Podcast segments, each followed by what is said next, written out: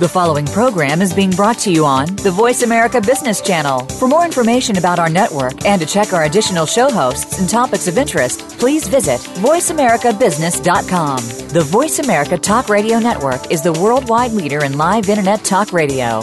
Visit VoiceAmerica.com. The views and ideas expressed on the following program are strictly those of the host or guests and do not necessarily reflect the views and ideas held by the Voice America Talk Radio Network, its staff, and management.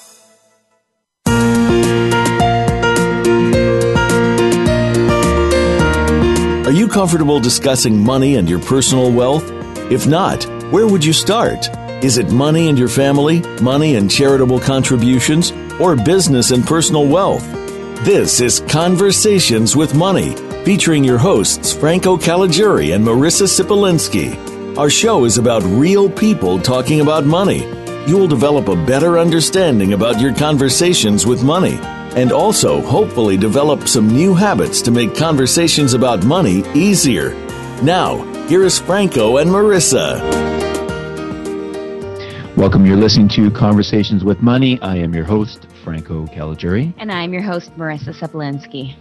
We're here today to talk about money. We're here to talk about your money and the relationship that we have with our money. Or with not money. And interaction. Well, hopefully, we're here to talk about the abundance of money and Correct. how you can create abundance of money.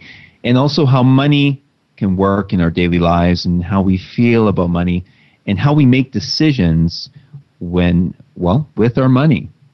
So, welcome, uh, Marissa. Thank you. Thank you. so, uh, first of all, last week you did a, uh, a great presentation at Canadian Cancer Society. Thought maybe you'd maybe want to share um, a little bit about that. Sure. Well, thank you. Yes, and you were there. You were in attendance. Thank you for joining me and, and listening in. Uh, yes, it was a presentation to the uh, to the donors of the Canadian Cancer Society. They invited me to speak uh, to some of their their donors uh, that they invited out.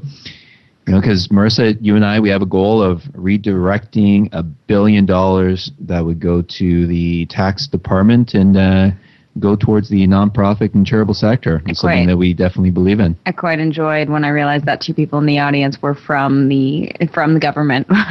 As you announced the uh, goal that we have to redirect a billion dollars from them to the not for profit, I watched their faces and, and smirked a little bit. Well, they they, they did come up uh, afterwards, and uh, That was it, good. It, it was uh, definitely a, a very good uh, conversation. I was a little nervous, I have to admit, uh, when they said they're from uh, the the revenue agency. Why were you nervous? Well, they're from the revenue agency. I know, but still, you're. I I still think it's a good goal. It's just it's funny when they happen to be sitting in the audience. Well, absolutely, they got invited, Yeah. and but they did make a comment that what we're sharing and what we're doing is definitely uh, a service to the the public because it, it it's amazing and continues to surprise me how many people don't understand the relationship that they have with money and the tools are available to them that they can use to actually help build their wealth. Mhm. The you- government wants the government wants us to use these tools to actually save money. Yeah. And you mentioned in that presentation a book called Money Assassins. I actually wrote down the title when I saw the presentation and went home and started researching it. And then I realized that the author is who we have as a guest on today's show. So I was quite excited when I realized that. Yeah, I'm pretty excited about uh, the guests that we do today. But uh, before we get into it, uh, I just want to make sure that you are following us on Twitter. And you can follow us on Twitter at Your Money Matters. And the matters, there's no E. We just wanted to make it uh, different. So at Your Money Matters, it's M A T T R S. Or you can uh, go to our website uh, and you can check us out. We actually have a video of Marissa and I, so you can check us out and see who we are. Our website is www.capitalcorefinancial.com.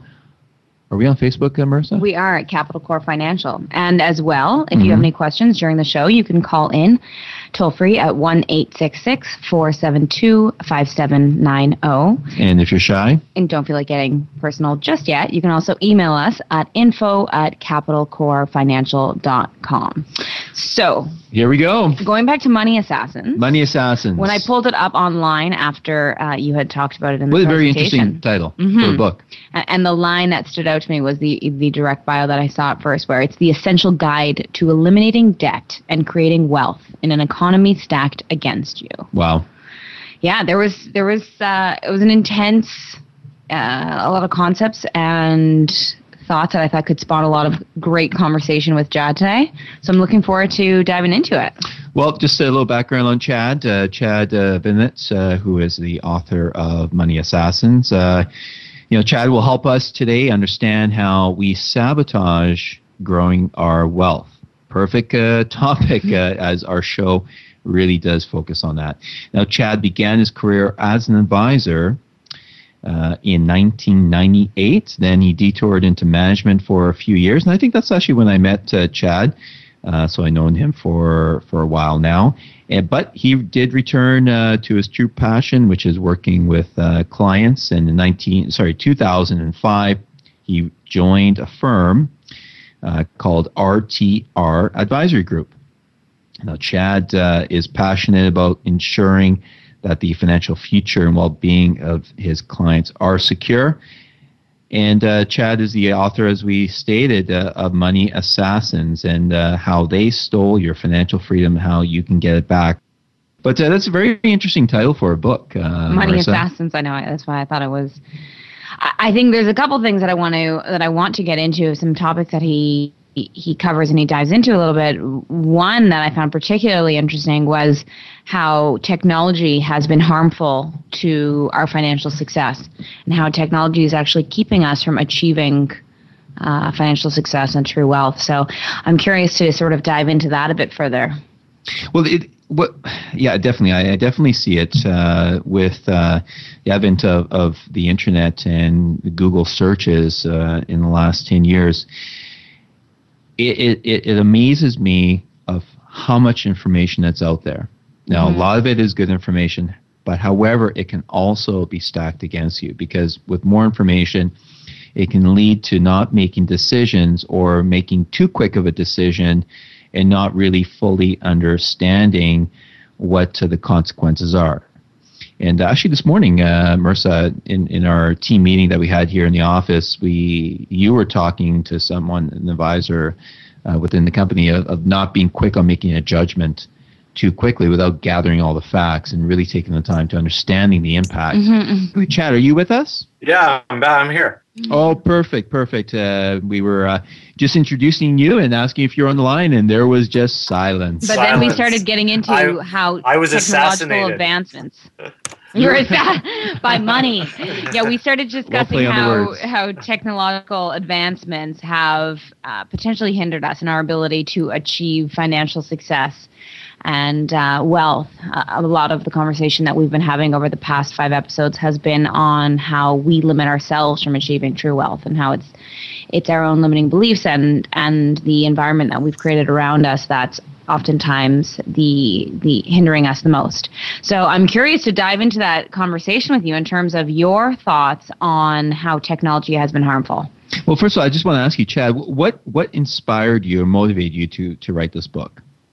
Yeah, um, it was it's kind of my years when I was in Vancouver in my management days when we you know I, I met a lot of people and advisors kept coming to me and they're saying that you know they were working with hardworking smart people and they just had no money. And so i just started asking the question why are so many smart hardworking people with no money and as i started doing research for about three or four years for the book um, some of the answers that started to come up kind of surprised me and one of the biggest ones was the conclusion that you know as you guys talk a lot about, you know, how do our values and beliefs and stories, how are they created? And one of the things that I kind of noticed since basically around the 1970s, um, this culture that we live in and the economy we live in started to create some drastically different stories that we started to tell ourselves. And um, that is what really kind of how the book came about because I just really wanted to help people. Mm-hmm. And then on the technology side, Marissa, your question about technology, um, it's you know back in you know the 1970s and 1980s, there there was no Interac cards.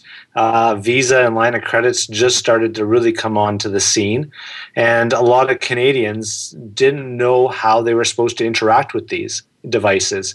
And one of the examples I kind of always use is, um, you know, cash was always ability to um, you know have a, a, check stop in our in our in our financial psyche that we could say, do I really want to spend this money? Do I, I have really? it or I don't. Yeah. Yeah, exactly. And I remember uh, we were driving in the car when I was young, and my dad said, "Hey, let's go to Kentucky Fried Chicken for dinner tonight." When Kentucky Fried Chicken was still popular, um, and uh, and my dad said, "But I don't have any cash." And he asked my mom. He said, "Do you have any cash?" And she said, "No." She said, "No." And uh, he said, "Well, the ATM just closed, and they don't take Visa." So we went home and ate, you know, cooked a meal at home. Well, today that we can give into all our financial impulses, right? We can, if we think of, you know, we mm, just yeah. click a button and it's done. And so that the the, the that yeah it, to to actually have that ability to actually spend money 24 7 365 days a year i think is, is what causes us to get into the financial problems and, and issues that we get into because that, that instant gratification satisfying that instant gratification it causes us to to overspend and not have the the control factors unless we create that discipline within ourselves. Well, how will you? I mean, you're not taught those things, though. Going back, like we're not taught those things, and it, it is. It's interesting when you talk about the credit cards. I can't even imagine because we grew up in such a, you know, multiple credit cards. There's so many options. That, as you said, all of our financial impulses at our fingertips are just so easy to, you know, act on that we haven't had to experience a lot of that. And and I can't even imagine what that would be like. Being like, oh, we don't have any cash available, so we won't do it. So we'll go home and actually make, make a, a meal. meal. Yeah. Right. Yeah. I mean, Chad, I feel sorry for you that you didn't uh, get were able KFC. to KFC. I mean, see, today you still remember that. Hey, yes, I do. Your body's probably thanking you for it. Yes. No, but it, I mean, it's interesting because we're not taught with the advantage of all of these shiny credit cards that we're given. It's not like a any further financial uh, teachings or education was given to us on how to properly spend within your means or, or, live within your means and spend within your budget. Well, and one of the so it's like we were given the we are given the tool without the education, which exactly. is what creates the problem. And one of the things when I was doing the research for the book that started to have a growing concern was who whose responsibility is it to to do the future education of uh, of kids and and teenagers and young adults and when you look at who is doing the significant portion of the education, it is the debt industry. It's significantly, um, you know, the lending industry does a lot of like marketing and education around um, the, you know, what, what's financially responsible, which I, you know, many financial advisors would disagree with. Um, the credit cards are trying to get into the schools to give education, and you can imagine that uh, they're not going to probably be promoting that you don't use it. You know, you see a lot of you know things of get your credit card early so you can promote uh, good credit ratings, and they give free credit cards with gifts on campuses, and you know it's really become you know whose responsibility is it to give that education, and uh, and, and to me that's one of the things that I found really concerning when I was doing the research is that the education is really falling on the debt industry, um, and you know the financial planning industry has not really been given the the access just because you know you have individual advisors competing against large corporations who can uh, persuade institutions to say let us in and we'll do the education. Well, I think it's going to continue to be compounded. Um, the, the, this this issue of um, self control my wife and I uh, over the weekend uh, were talking about the the the advancements uh, with uh, payments using our cell phones now. All you right. simply the commercial show us you simply tap your phone to a device that the merchant will have, and you you. And, and, and they're really targeting um, the individuals that are, are quite savvy or have the smartphone devices and I would say the majority are are are the the younger uh, individuals in society. So if, if that's what they're growing up with, um, Chad, I know I know you have uh, kids, young ones, and you, you what, what do they want to play? They want to use your, your cell phone or the the devices, uh, the mobile devices, and it's very it, it's amazing to see how quickly they adapt to the, those technologies. And when something doesn't uh, doesn't swipe, they can't use their finger to swipe. They they they wonder what's going on. How come I can't use this device? But well, if, I, if if that is what they're being taught, where's that going to go? Because now you don't have that that that exchange of, of paper to to really control that. Oh, I can't afford it because I don't have the money. Right. The uh, you know it's interesting that you know my youngest may not remember physical money um, and the concept of mm. what physical money could actually do and, and, and exactly what you're saying is in that critical thinking and so i think you know that that skill and i know the schools are really trying to promote is the, the concept of critical thinking of you know and when you're when we're teaching kids to give them as many more experiences uh, along with money that you know lasts keeps a lasting impression in their mind and one of the best ones about uh, the value of money that i came across was someone said, you know, start small. Start, you know, give your kids the task of planning a supper meal out, but they have to pay for transportation, the tip, the meal, getting home, everything. And, you know, and you could probably do that without the physical money now, right? And you could give them a budget and they can do the math on it. Um, but I think it's bringing those critical thinkings into the physical world and into those real life experiences that will really help kids with that mindset when they're dealing with basically the virtual currencies. Um, you know, having their own lemonade stand and they get a, a, sense of actually how much did it cost to do this. Um, and I think that's going to be the challenge for a lot of parents is that because as parents we didn't grow up with it, uh, we grew up with the the physical money, and so I think that's going to be something yeah. that uh, parents are really going to have to focus in on. Yeah, I, I love the conversation around the critical thinking. I was reading an article, I've read a few actually recently in regards to how children aren't accessing that part of their brain as much as, and they did a comparison over the years and the effects be, because of Google and because of all of the technological advancements we have and even as adults how we're not we're not going back and, and critically thinking in the same way because we can access the answers at our fingertips. So I'm curious to continue discussions on this. However, we do need to go into a break right now. Uh, but I look forward to continuing on this. So make sure you're following us.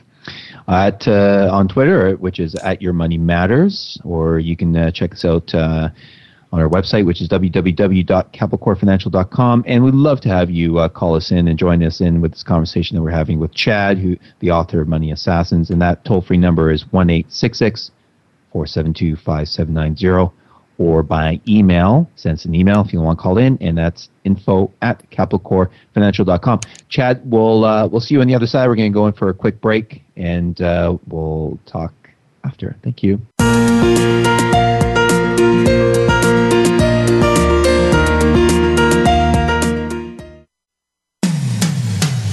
Comes to business, you'll find the experts here. Voice America Business Network. Have you friended us on Facebook yet? Why not? Just go to facebook.com forward slash voice America or search for the keywords voice America. Once you are part of our Facebook network, you'll receive daily messages about what's happening with our shows, this week's featured guests, and new happenings of the Voice America Talk Radio Network. And you can add your voice to the always active discussions on our wall. Just go to facebook.com forward slash voice America or search for voice America. Think of the world 50 years ago now think of this same world and how it'll be 50 years from now. Did you know that if the world's population continues to grow at its current rate, our children and grandchildren will only have 25% of the resources per capita that our parents and grandparents had? We must preserve the foundation of a quality standard of living. That foundation starts with Go Green Radio. Join your host, Jill Buck, for Go Green Radio every Friday at noon Eastern, 9 a.m. Pacific on Voice America. We're always talking business. Talk to an expert. Call now toll free 866 472 5790. That's 866 472 5790. Voice America Business Network.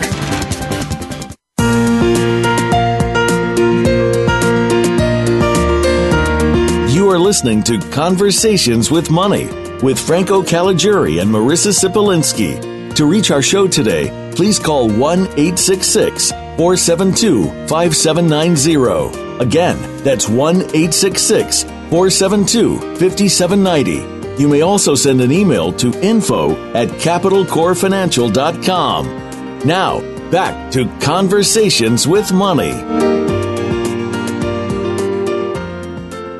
Welcome back. Uh, you're listening to Conversations with Money. I'm your host, Franco Caligiuri. And I'm your host, Marissa Seplinsky. We're talking with uh, Chad, uh, who is an author of Money Assassins. And um, before the break, uh, we were talking about the technology and, and, and also uh, Chad, you were talking about or, or, providing some advice on what parents can do to provide um, some insight to get the kids to do some critical thinking, uh, being responsible with money.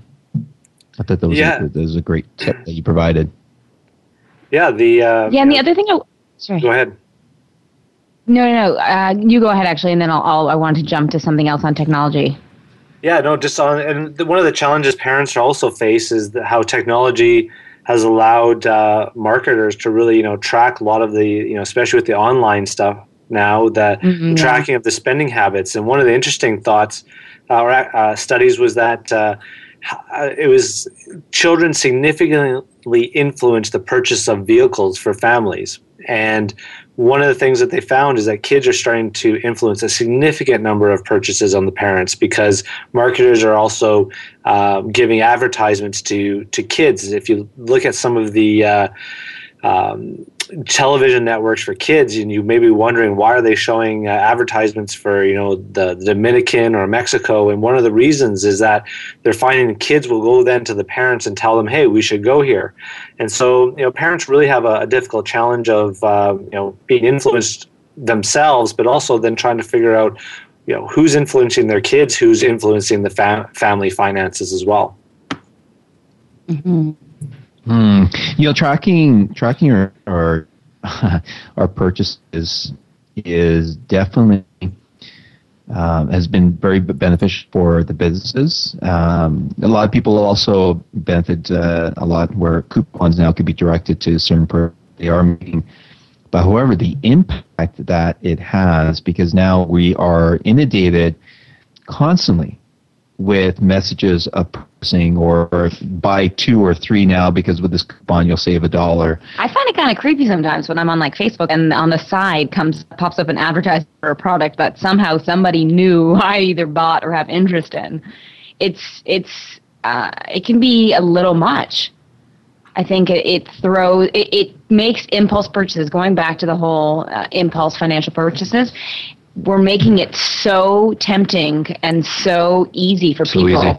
to live outside their means based on shiny, flashy things that slowly creep into our images based on what we're looking at, and then it's on the screen on the far right or the far left, and you're not necessarily even looking for it or asking for it.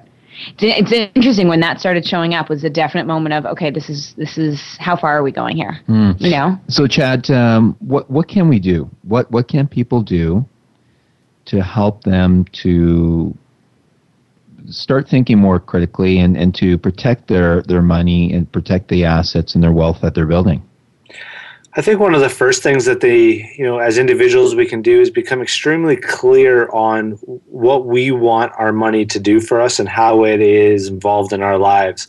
Uh, one of the, the examples I use in the book is a psychologist came across um, this really good exercise that you basically make a list of everything you you kind of want want to be uh, and in the list you can you know you can say i want to fly. It didn't have to be you know grounded in reality or you could say i want a million dollars or i want a, a new house.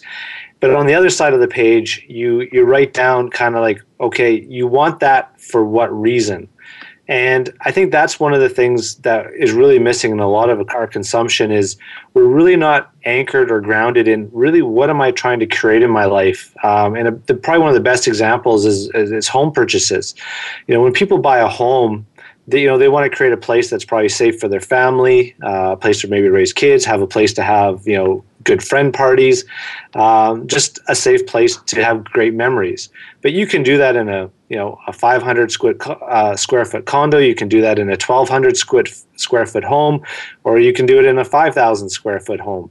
Um, but the idea of creating memories can be done anywhere along that price range, and but we've kind of been marketed to, and also you know just the structure of a lot of the finances is geared towards you know bigger, more expensive, and that's supposed to get us those good memories and that happiness. And you know, unfortunately, many people don't find that out until they're in their 40s and they realize that that didn't work. That wasn't really true. Um, and so, to really be grounded in what am I trying to really create, and can I create those experiences and those good memories and those senses of adventure and friendship on a smaller budget? And the answer to that is is yes. Um, they're just not marketed to us on a on a as frequent basis. Well, because if, if if they we were marketed or if companies would market that create a budget first before you spend money, uh, I don't think it would really come across very well, or their sales wouldn't be what they are. But what I'm hearing from you is take time, understand what money is. You know, on our show we talk about money is a tool, but we we create uh, these emotional um, experiences or attachments towards money or these money scripts towards money. And we want to fill in that that gratification or try to fill in that and fulfill you know the, that uh, emptiness and, and and spend the money spend the money on things that will make us uh, feel good. But from what you're saying have a budget plan it out and go through it with a thought process instead of just doing it. Yeah. i want to go to vegas this weekend yeah. Okay the, yeah. You have well, one money. of the one of the clients I, a story I, I always remember is um, there's a clients who had you know they had a lot of money and they said for their I think it was their 30th wedding anniversary their kids gave them a uh, a present of pictures from all the family trips that they took. And this family had taken their kids all around the world. And she said it hit her like a ton of bricks that about three quarters of the pictures in this book were all from camping trips and she started to re- mm. really realize kids just wanted to run around, have fun, be together, play in the mud, Freedom. play in the rain, sit on the beach. And it didn't matter if they were in Mexico or Thailand or, uh, you know, in uh, a provincial park in Alberta, BC, or anywhere else in Canada. Um, and so, you know, it's it's those type of things that you know to to listen to other people's stories and to, to hear that advice in those stories and to me that's one that's always stuck with me is that really at the end of the day the kids just want to be together with the family and to have some freedom and to run around. And you can do that anywhere in the world. You do it in nature for close nothing. Exactly. Yeah and and and Franco, you mentioned the budgeting and being clear, and it's it's funny. I, it comes back to everything. came up on the weekend. I was running with somebody, and we were talking about budgeting, and I was I was giving it as a recommendation for a next step on something she was working on, and uh, she mentioned, you know, what about one of the apps? I think it was Mint or something else, and and I couldn't help but think about this conversation when Chad, you're talking about technology potentially having a harmful effect on us and our financial success. Because my rebuttal to her when she brought up, well, what about this app? And I was explaining how we built a a spreadsheet where you manually it, it's very uh, it takes a bit more time, uh, but you make a greater connection with inputting each number and categorizing it. And uh, some of the apps now you can basically scan the receipt and have no actual connection to the number, and there's no really connecting to the number and understanding what the number is. So you're just scanning it, putting it in. You almost don't even look at it which is very much going against the whole idea of what we're trying to do when we when we make the recommendation of going through the taking budgeting. ownership. Well, yeah, it's taking ownership and having an awareness around the numbers. It's not to create some, you know, it's not necessarily the penny pinching or the, you know, live within a certain amount of money, although that might sometimes be the objective. It's more so the big shifts happen when someone creates the awareness and the consciousness around what numbers they're spending so they know at the end of the month when they say, "Well, oh, I don't understand where'd my money go?" Well, then they have it in front of them and say, "I know I spent X amount on this, X amount of Starbucks lattes, X amount on whatever it might be, the food, shopping out, impulse purchases. But when it's when it's categorized in a way that you make that connection, which is why I love even when I see people say they're carrying around a book and they're writing it down. I remember my dad gave me, I, I talked about it in one of the episodes, the Hilroy notebook, and I wrote down every single dollar, the in and out, uh, when I was 12 years old and babysitting. And you create a different awareness and connection to the money so it does concern me when I see some of those apps now, the scan the receipt and it just inputs it for you. It, it very much goes against a lot of the intent with the budgeting purpose and the budgeting process. Would you agree? Absolutely. It's something that I've been talking about. Um, geez, it almost seems like forever of the ownership uh, because when you are just scanning uh, receipts and, and, and you have it inputted and filed away electronically, it's no different than just filing receipts and doing nothing with it. You know, people always ask, how much money should I should I spend? Uh, you know, I spend $150 going to Starbucks, and then what should I be budgeting? I don't like to budget in terms of you can only spend so much there. what I like people to do is to fully understand what going to Starbucks actually does for you. If there you go there and it actually relaxes you, it gives you an experience, you feel good, you feel recharged. And it has a value of that. That is value. But but Right. what you need to do then is go, okay, well, I need to spend $150 Starbucks here because this is what it does for me. But however, you do have responsibility then to take it away from somewhere else. Mm-hmm. Because if you're only making X amount, let's say it's 5,000, but you're spending 5,500, you're going to go into massive debt because you're spending over a month. So if you don't change what you do, and that's why I like to look at budgeting as a value based budgeting where what's important to you and what's not. And then approaching it that way. Chad, does that, Yeah. you know, would you agree with that? Would you disagree? Yeah, no, I think the you know connecting to the values, I think, is the core part. Um, you know, unfortunately, one of the things that Canadians are facing is that basically fifty percent of their income goes to uh, their either their mortgage or rent payment and their vehicle cost. And so, one of the things I just kind of focused on in the book was that um, you know getting your values around do you want to spend 50% of your income on those two items? That that's a big number. And to me that was where i thought you know you, and canadians can make the quickest biggest difference though it's a really difficult one uh, especially with clients who've already overextended themselves on their vehicle or their car or on their home to really do a gut check and say can I, I think i have to make a change here if i want to free up any cash flow. Uh, because if you make a change on 50% of your income you that frees up a significant amount of money for savings and debt reduction and any of the other financial things you may want to do in your life. Um, and so, to me, one of the things was just trying to go like, do I really value that car that much that it's taken up that much of my income?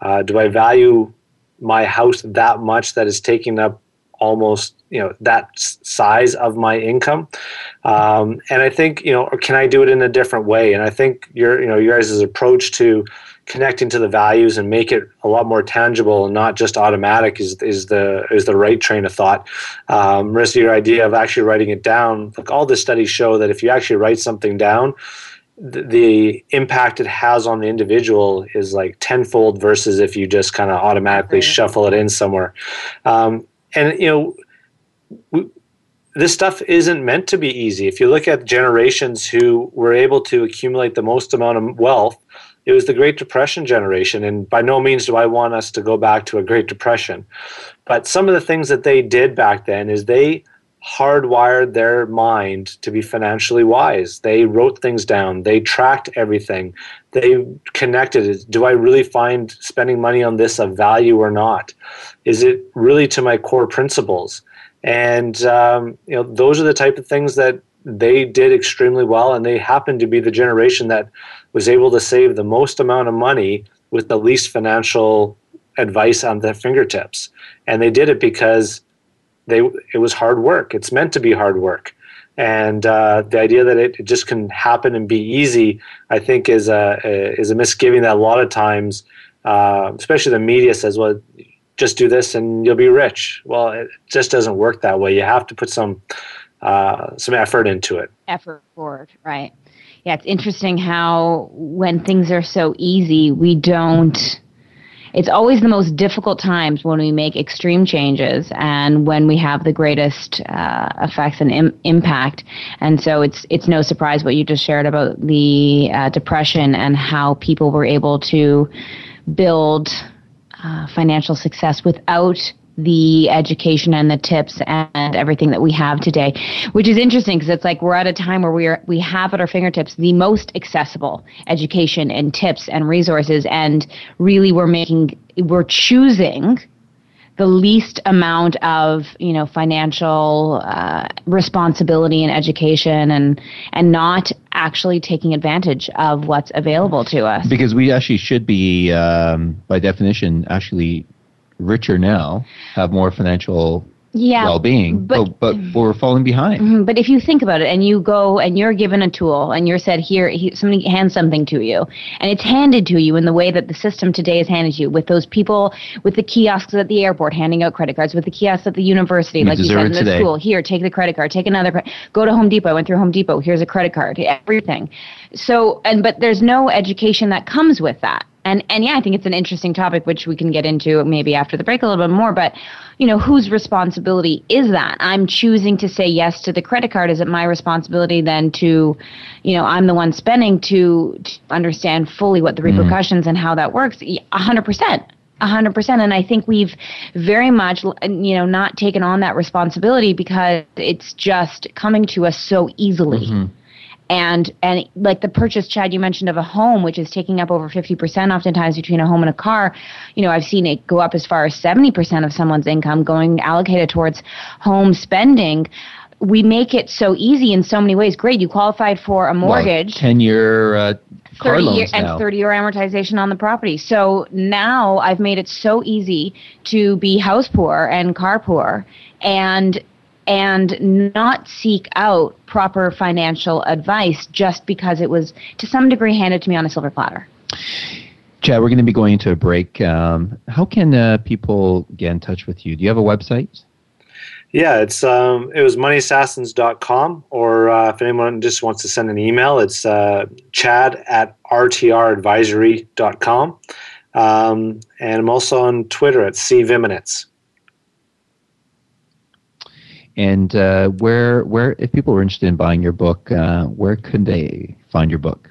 Yeah, the probably easiest is on Amazon. Um, bookstores still can order it in if it's not on the shelves, but probably Amazon is the, as we're talking about uh, ways to not spend money, but Amazon is the easiest.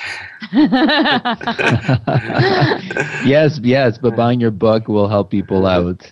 Yeah. Uh, so hey, I'm I'm a big believer of educating ourselves, and um, I, I probably read a book a, a week. So you're talking to um to a book a, a book nerd I'm a book here. nerd. I'm a podcast nerd. You're a podcast nerd.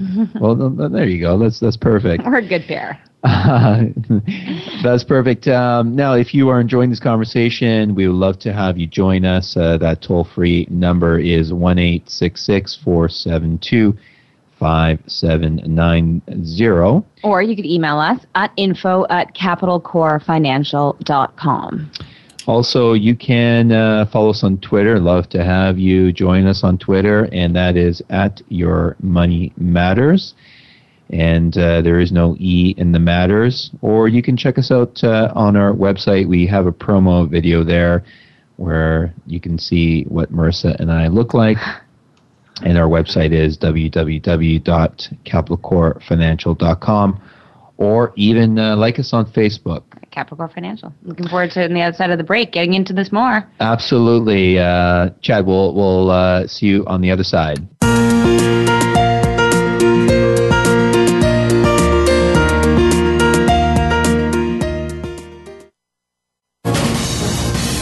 Voice America Business Network, the bottom line in business. Have you become a member yet? Sign up now to become a member of Voice America. It's always free and easy. Plus, you get to take advantage of some great member benefits. Get unlimited access to millions of hours of on demand content across all of our channels. Keep track of your favorite episodes, shows, and hosts in your own customizable library. Find out what shows you might be interested in based on your favorites. Plus, you get insider access with our newsletter. Membership gives you more. Sign up at voiceamerica.com and click register at the top right. Now there's a new destination for video content, voiceamerica.tv, just like our radio channels and so much more. Voice America Variety, Health and Wellness, Business, Sports, Green Talk, Power Up Motorsports, and Seventh Wave Network now have their own video channel components. Plus, check out exclusive programming, including movies, music, educational courses, science and history, current events, and short features. High definition, premier quality programs available 24 7. VoiceAmerica.tv. If you think you've seen online TV like this before, let us surprise you. Up to date business and financial news. Call now and get the financial information you need. 866 472 5790. 866 472 5790. The experts are here. Voice America Business Network.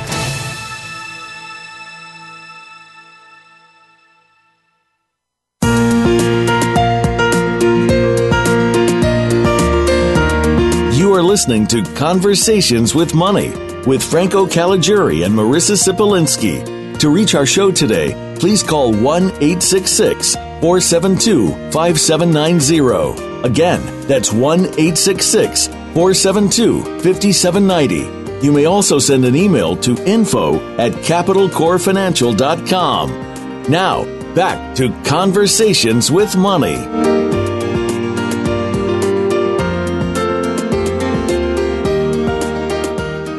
Welcome back. Uh, we're, we're joined by uh, Chad Viminitz, uh, is, who is the author of Money Assassins.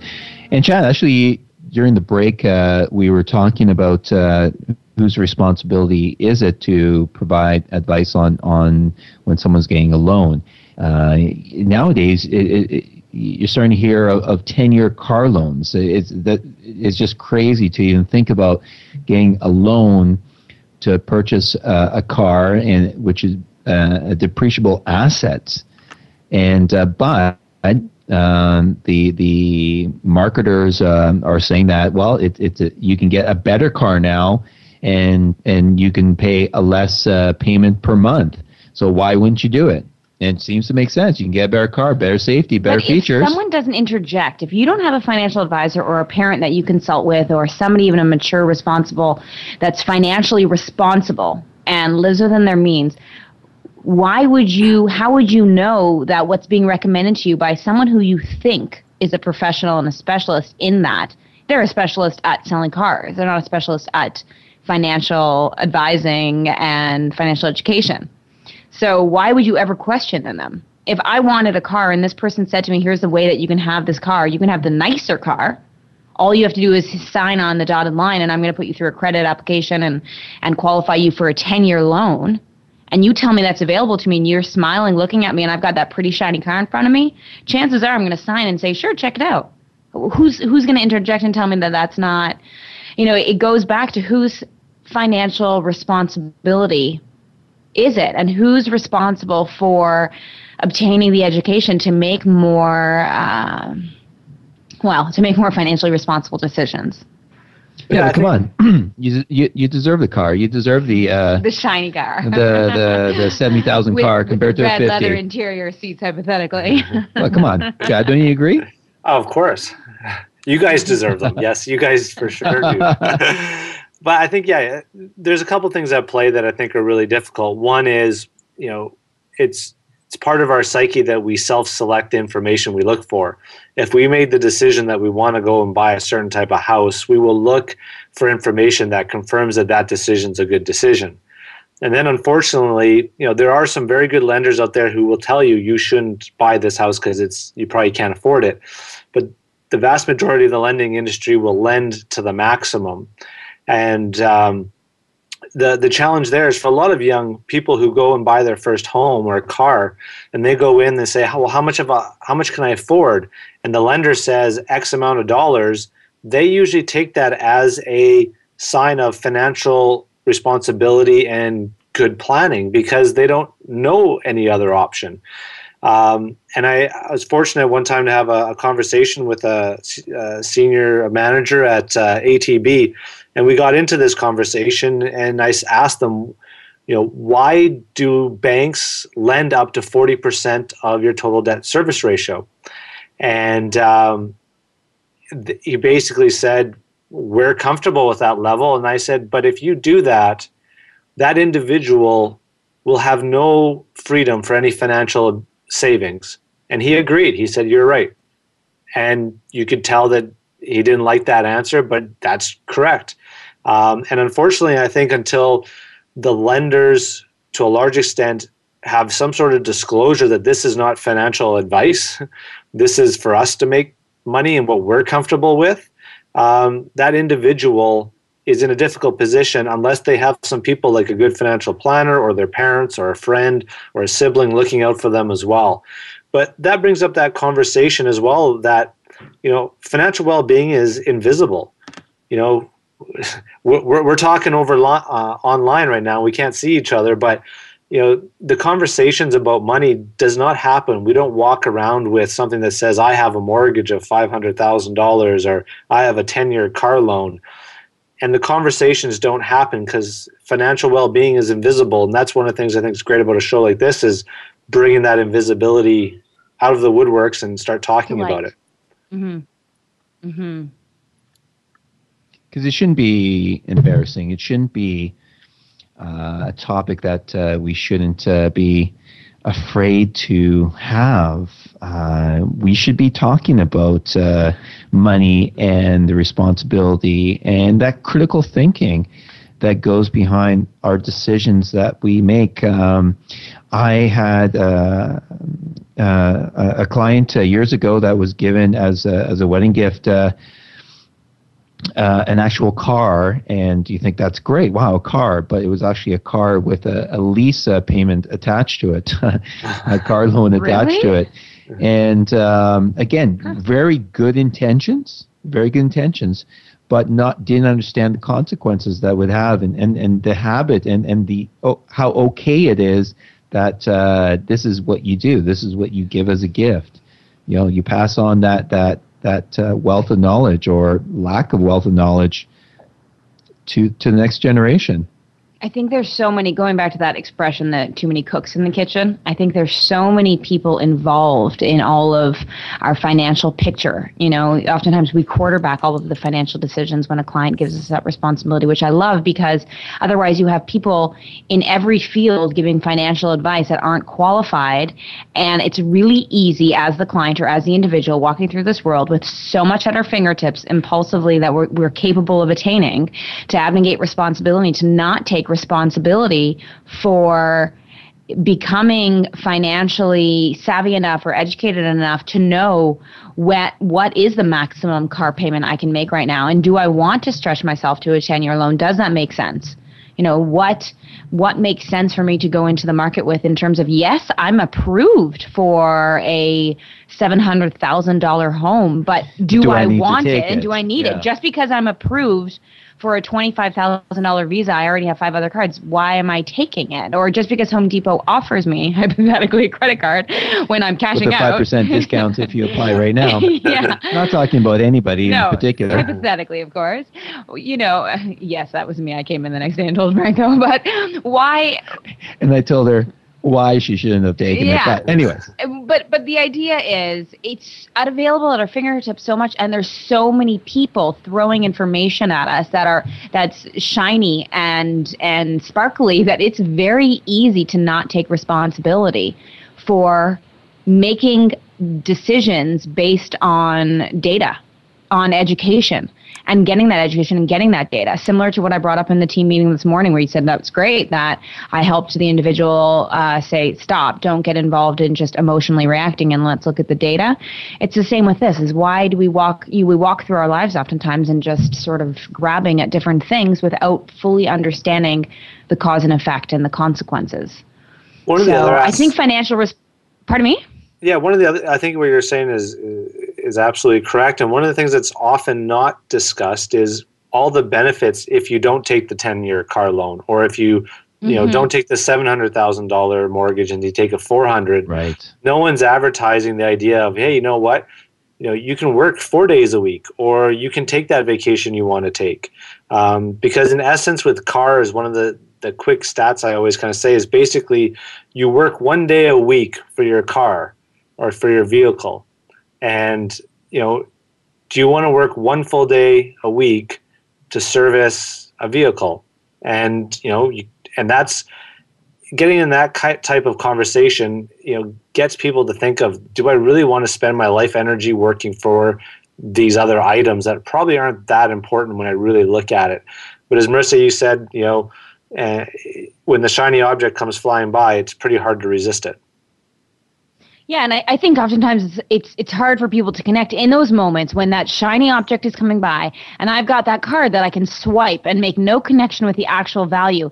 It's hard for us to pare back and realize that's what I worked those long hours to earn. Like we don't we don't necessarily walk around saying to ourselves, my purchase decisions are a statement of my values. My purchase decisions are a statement of my I'm choosing to say that my value in this moment is to drive the shinier car and I'm going to work my butt off all these hours to drive that. Because we've made it so easy, we don't create, and when I say we, I mean the economy and the way that, you know, our accessibility is these days. We don't have the same connection with I worked these hours, I earned this money, and I'm choosing to spend my money on this thing, which I'm now saying is my value. So I, I think the fact that we don't have that process, the fact the fact that we've taken that out of the equation, it makes it a lot easier for impulse buys to be larger and larger and larger until the point where you're impulse buying, unfortunately, homes and cars. Yeah. But if we were to have that conversation, if we were to pause, reflect, uh, studies show, Chad, studies have shown us that uh, when we actually have to pay with cash, we will choose to spend less. But if we charge the money, actually put on a credit card, we will end up spending more because yeah. of the detachment that we have or don't have with that uh, purchase. But when the bill does come, all of a sudden then it becomes real. But there's a delay during that time and usually it's very difficult to to go back and return it because there's a whole bunch of emotional triggers that are reasons why we don't do that. And i think that's one thing that you know people need to uh, i guess in the book one of the things i really tried to explain is that yes i think there's a lot of personal responsibility people have to take for their financial decisions but i wanted them to really also understand is that there's a lot of outside factors that are really making it difficult for that individual to make that good decision. And that they need to be aware of those factors on the outside so that they can be better prepared to navigate the, the, the, new landscape. Because a lot of these factors of you know the credit limits amounts and technology on making it easy to buy and the impulse buys those were never around 30 years ago. Uh, the environment right and there's also a, a financial psyche like there was a time when the government was telling you that credit is bad and that credit would go serve the enemy during the you know the war, and that uh, you know you had war stamps and government was out there promoting people to save money. And now government is out there promoting to a large extent that people go and spend their money, um, and you know that that's a really different environment to be trying to build wealth in. And I think that one of the first steps is just to be aware of how those factors have changed. And once you've been aware of that, then you can start figuring out how do I make better decisions? Who do I align myself with? And you know, probably one of the best decisions is who's quarterbacking me through all this and looking out for my best interests because most of the people out there are trying to take your money and not give your money to yourself. And I think that's one of the things your financial planner should be looking at is looking out for yourself. Well, Chad, I can't believe that uh, one hour has uh, gone by so fast. Uh, I've enjoyed uh, our conversation with you, and we're definitely going to have to have you uh, back and, and join us uh, again. if people want to check you out or reach out to you, how can they do that again?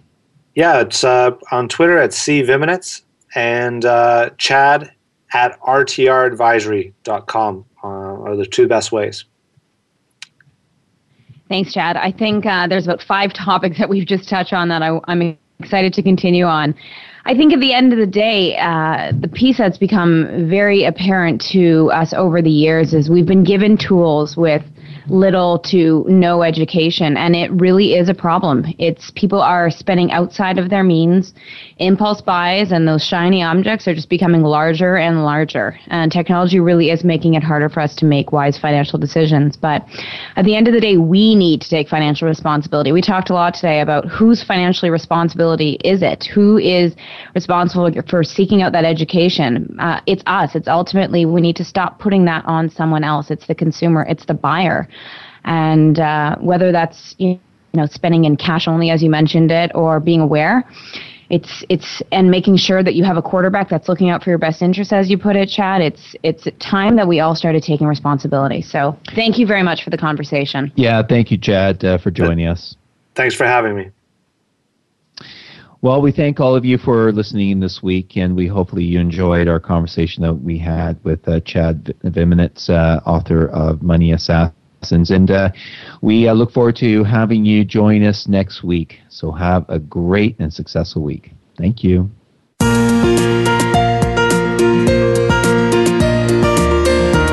Thank you for tuning in this week. Please join Franco Caligiuri and Marissa Sipolinski again for another edition of Conversations with Money next Tuesday at 4 p.m. Eastern Time, 1 p.m. Pacific Time on the Voice America Business Channel. Have a wealthy week.